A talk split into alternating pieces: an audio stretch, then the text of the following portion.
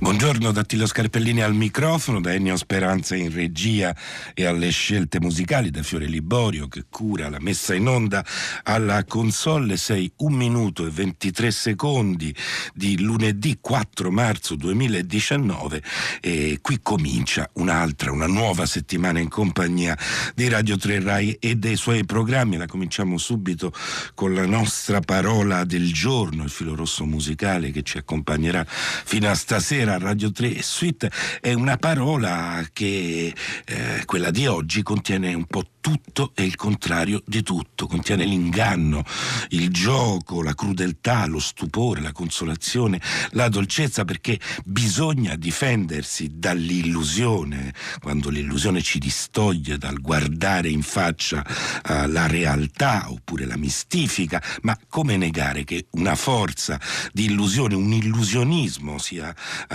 sia stato e sia uno dei grandi strumenti con cui l'arte conquista il cuore degli uomini. Ci sono dei momenti, diceva uh, Stendhal, in cui la finzione teatrale, ad esempio, può produrre nello spettatore una sorta di illusione perfetta, come quella che ci avvince nei sogni, anche se poi lo spettatore ha stretto un patto con la finzione del teatro. Il nostro numero di messaggeria è il 335 56 34 296, potete scrivere via sms o su whatsapp le vostre segnalazioni musicali e in ogni realismo finzionale si nasconde un potere di illusione eh, che è rivolto soprattutto all'occhio e ben lo dimostra la strana materia di cui ci occuperemo oggi in trasmissione, quella dei cosiddetti surrogati, delle entità artificiali, dei simulacri quasi perfetti in cui l'artificio e la natura rischiano di scambiarsi di posto alla Fondazione Prada di Milano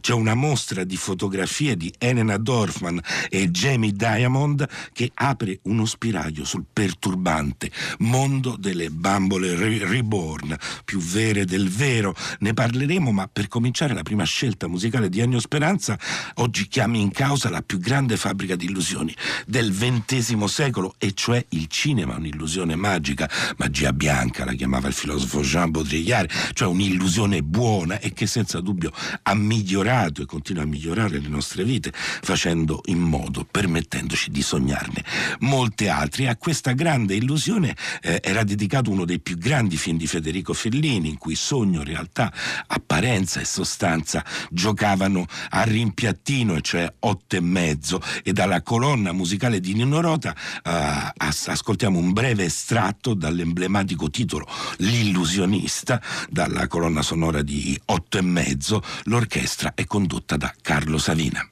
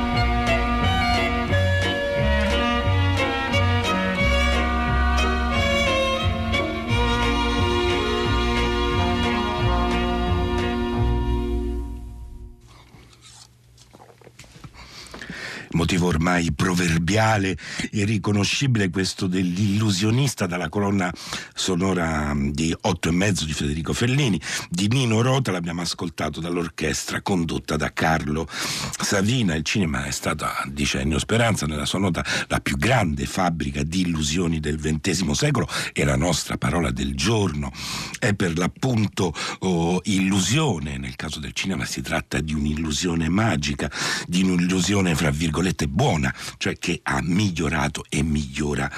eh, ancora le nostre vite, permettendoci appunto di chiamarne in causa molte altre. E dall'illusione del montaggio delle attrazioni cinematografiche noi passiamo invece a una fotografia, per la fotografia invece spesso chiamata eh, in causa come alibi della realtà. Eh, la nostra è una fotografia a colori inquadrata in una cornice nera e di profilo contro un muro bianco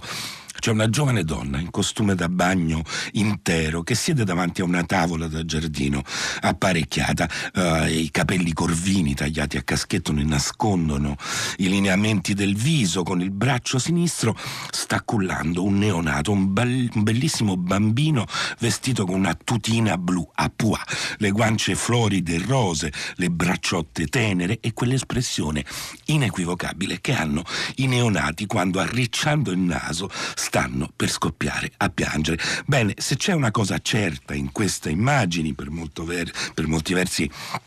anodina, quasi banale, come un qualunque scatto familiare, semplicemente più ingrandito e più ben fatto, è che questo bimbo adorabile non solo non scoppierà in lacrime questa volta, ma uh, che non lo ha mai fatto e mai lo farà uh, per il seguito. Ci sono molte altre cose che non farà, non mangerà, non farà pipì nei pannolini, non imparerà a camminare, non crescerà, non diventerà grande, non lavorerà, non si sposerà, non farà dei figli, non soffrirà, non gioirà e via dicendo. Oh, non morirà, anzi rimarrà per sempre fermo nel suo stato di adorabile neonato che tutti vogliono prendere in braccio per quanto è bello e per quanto è tenero. Oh, e non farà tutte queste cose perché non è un bambino, è invece uno di quei bambolotti iperrealistici modellati in silicone che con un termine che già di suo è abbastanza inquietante vengono chiamati reborn, cioè alla lettera rinati, dei simulacri così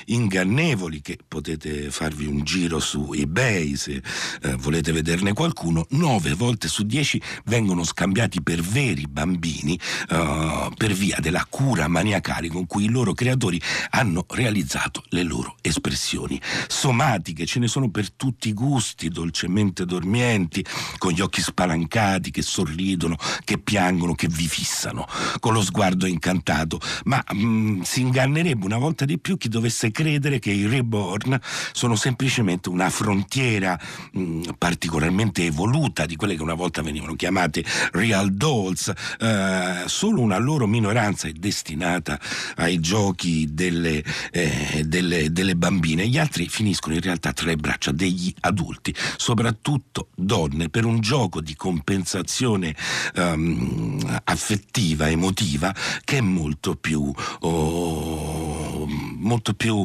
strano, molto più morboso, ci finiscono come surrogati di uno stato della vita, la maternità, che in alcuni casi non è mai stato vissuto dalle interessate, in altri si è allontanato nel tempo con i figli che diventano grandi, aprendo un vuoto, e in altri ancora si è interrotto tragicamente. Ecco, tra le fotografie di Elena Dorfman e Jamie Diamond che compongono la mostra surrogati Un amore ideale che si sta svolgendo alla Fondazione Prada di di Milano c'è molto di cui ingannarsi nel sempre più raffinato scambio tra realtà e simulazione che mettono in scena, che mettono in scena questi bambolotti per realisti e c'è invece ben poco da ridere quando ci si imbatte nei volti delle vere persone che cullano e stringono al petto o i finti neonati. C'è un'autentica e non simulata fierezza, ad esempio nella corpulenta signora afroamericana che è fotografata sullo sfondo di un fiume,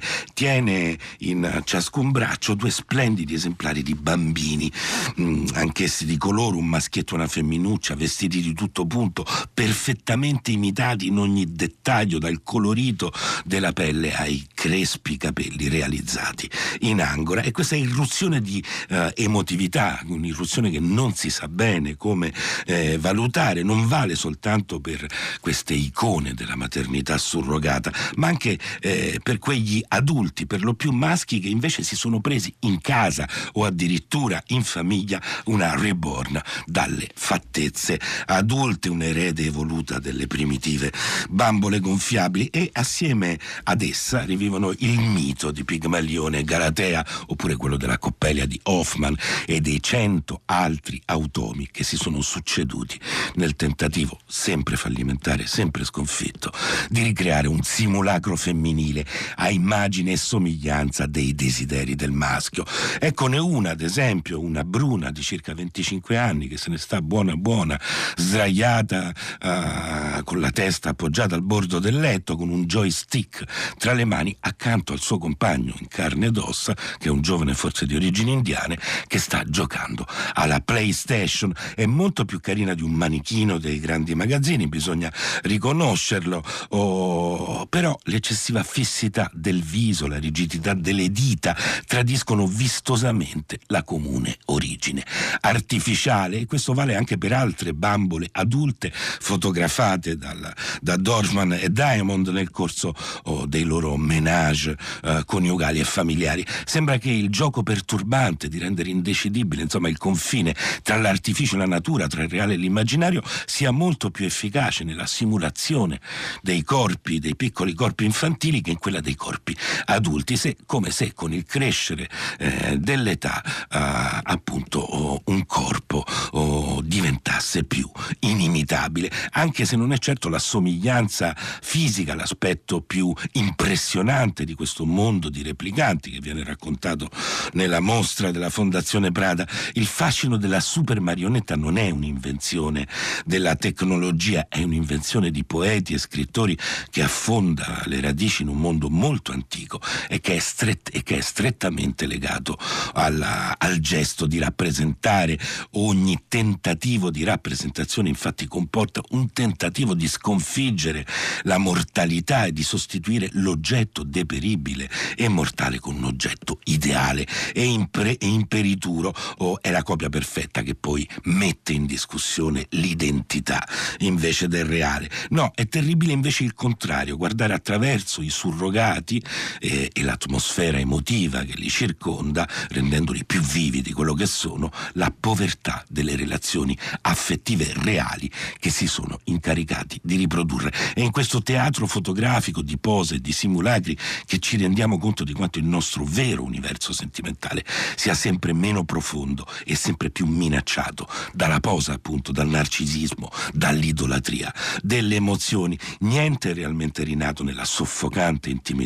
delle bambole perfette, a parte una vecchissima illusione magica e consolatoria. E poi basta cercare negli accuratissimi set fotografici eh, di, di Dorfman e Diamond per scoprire il dettaglio che anche nel corpo più perfettamente imitato da artisti e artigiani del silicone viene sempre occultato e questo dettaglio è lo sguardo.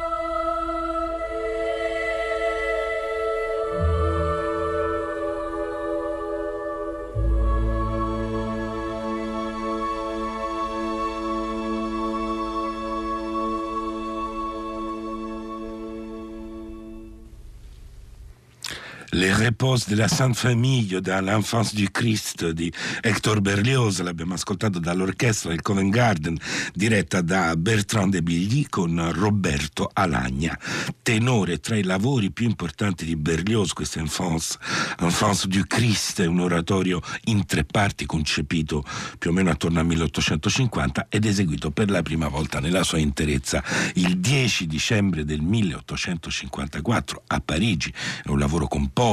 proposito, scrive Ennio nella sua nota, di grandi dimensioni, a tratti magniloquente, come spesso capita ai lavori di Berlioz, ma che possiede anche momenti di grande intimità, come quest'aria che è affidata al narratore, che racconta di un momento di riposo di Giuseppe Maria e del piccolo Gesù durante la fuga in Egitto. Oh, no, il silicone no, scrive un ascoltatore, abbasso tutti i surrogati, ma forse non sono neanche poi i surrogati,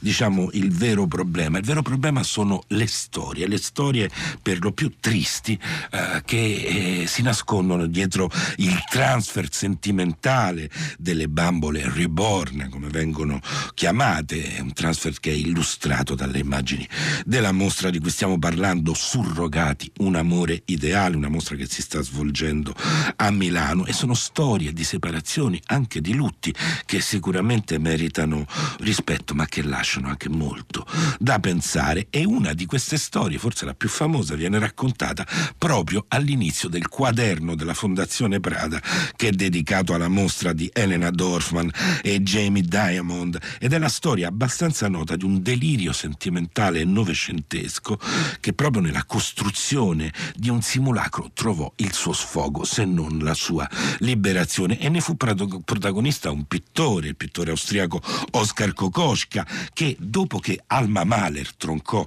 la loro relazione sentimentale, oltretutto mentre lui stava in trincea nel bel mezzo della prima guerra mondiale, non riuscì ad accettare quella separazione, non ci riuscì a tal punto che, ossessionato soprattutto dalla pelle di lei, dal ricordo della sua pelle, ordinò a Hermine Moss, che era un'artigiana che costruiva giocattoli, una bambola a grandezza naturale che oltre a riprodurre le fattezze di Alma riuscisse a restituire anche l'indimenticabile sensazione di setosità della sua pelle. Il quaderno della fondazione riporta la lettera uh, con le indicazioni dell'artista Ala Moss. Ieri, scriveva il pittore, le ho inviato un'immagine a grandezza naturale della mia amata che la prego di imitare fedelmente e di trasformare in realtà. Presti molta attenzione alle dimensioni della testa rispetto a quelle del collo, del petto, del busto e alle misure degli arti e si prenda a cuore il profilo del corpo, la linea del collo fino alla schiena e la curva del ventre. Faccia sì che il mio senso del tatto possa avere piacere in quei punti dove gli strati di grasso o muscolo lasciano d'improvviso spazio alla più coriacea. Epidermide è quello che però il quaderno della Fondazione Prada non eh, riporta, non racconta, è il, quello che fu il destino di questa bambola che doveva sostituire la volubile e seduttiva Alma Mahler, dopo averla portato in carrozza e averla portata con sé all'opera, dopo averne vestito il corpo con abiti eleganti, aver instaurato con lei un menage molto simile a quello delle persone che collezionano o adottano o le bambole reborn della mostra di Milano, Kokoschka in un empito di collera la fece a pezzi e ne sparse le membra nel giardino di casa eh, perché a questo fa appello il simulacro. Alla venerazione prima al gioco teatrale poi e infine come tutti gli idoli appena riaffiora la loro natura di cosa senza anima alla distruzione.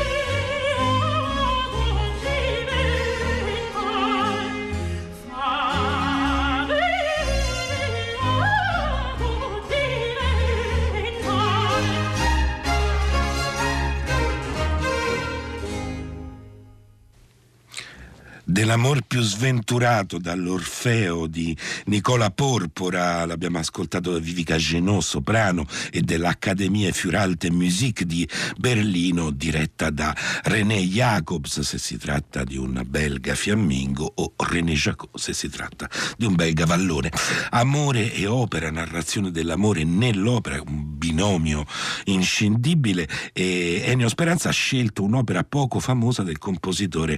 napoletano napoletano Niccolò Porpora, eh, ma su un soggetto celebre e mitico oh, come quello appunto di eh, Orfeo. In realtà si tratta di un'opera pasticcio, ossia di uno spettacolo operistico con musiche di diversi autori che andò in scena a Londra il 2 marzo del 1736 e l'aria fu scritta da Porpora espressamente per un grande e virato cantore, Carlo Broschi, detto Farinelli, probabilmente il più famoso di questi eh, cantori. Arrivano diversi messaggi anche dedicati alle bambole e alle loro illusioni eh, e ce n'è uno di Claudio da Pisa che ricorda una scena del Casanova di Fellini, siamo di nuovo su Fellini, in cui appunto Casanova balla con una ballerina automa, gli automi erano una grande fissazione del Settecento. In quel caso però, dice Claudio da Pisa, lo sguardo, lo sguardo dell'automa era vero perché erano gli occhi veri della bravissima interprete e anche Carmelo Bene continua il messaggio nel suo suo Pinocchio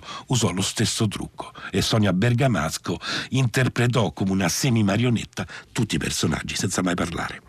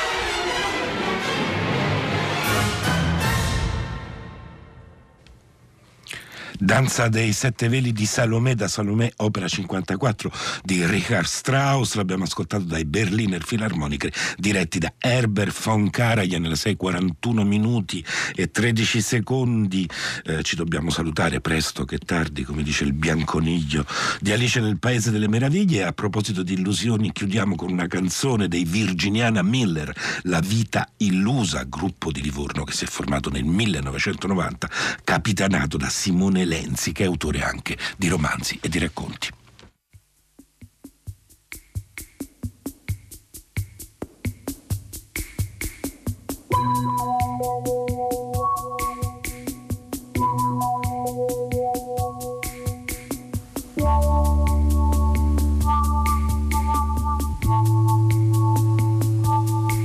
Dagli azzurri bastioni del cielo le grida del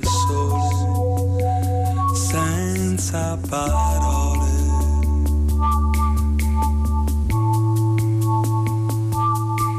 Frai perché figlio mio, perché figlio mio, perché.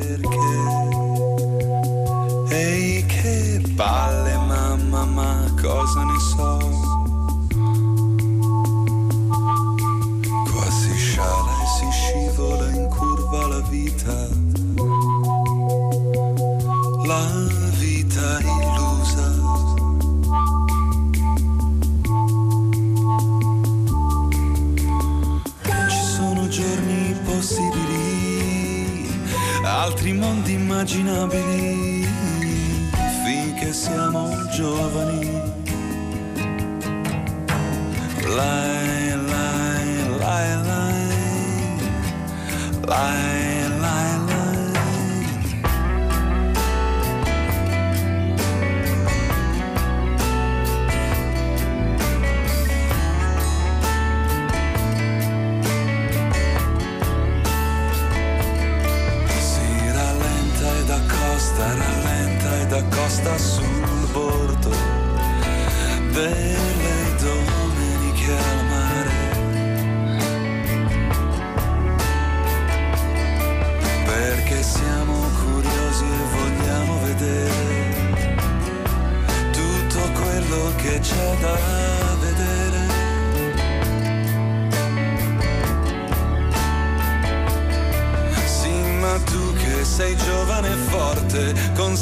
Sorte che è toccata a questo bimbetto che truccava i motori e ballava la techno e baciava la piccola Sailor Moon.